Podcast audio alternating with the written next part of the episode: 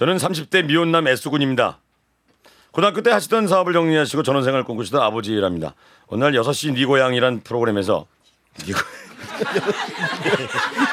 야 여기까지 재밌다 여기까지 이거 재밌는데. 나 여기까지 8만 원 주고 싶은데 저섯 시니 뭐야?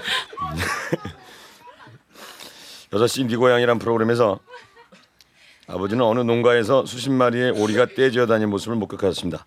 아들 방송국 전화해라. 왜요?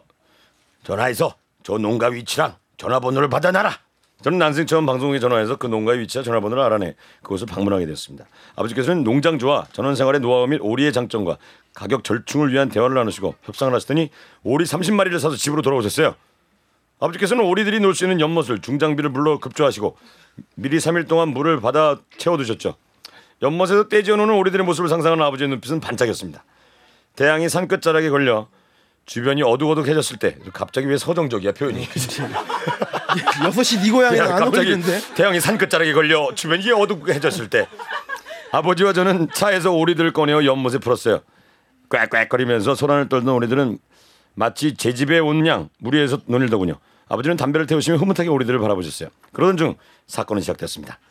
물에 들어가서 논일던 오리들이 약속이 난듯 연못 가장자리에 줄 맞춰서 해가 넘어가려고 하는 반대쪽 산자락을 바라보고 있었어요. 오리들은 1분 가량을 그렇게 바라보고 있더니 날개를 살살 아주 살살 펄럭이는 것이었죠. 저희 부자는 오리들이 물에서 놀고 날개를 말리는 줄 알았습니다. 점점 세차게 날개를 펄럭이던 한 녀석이 떠올랐습니다.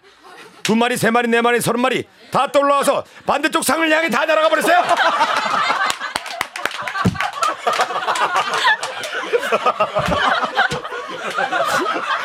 지네 집이 아니구나. 아, 얼마나 황당할까? 다 날아가니까. 아들은 멍하니 저, 저거 저거 쫓, 쫓아가는겨. 아버지, 네 날개 있나? 아, 아버지, 아까 농장주 아저씨가 저거 날 수 있다고 하던겨. 그런 말 안 하던데. 이래서 그 농장은 지붕이 있었나 보다.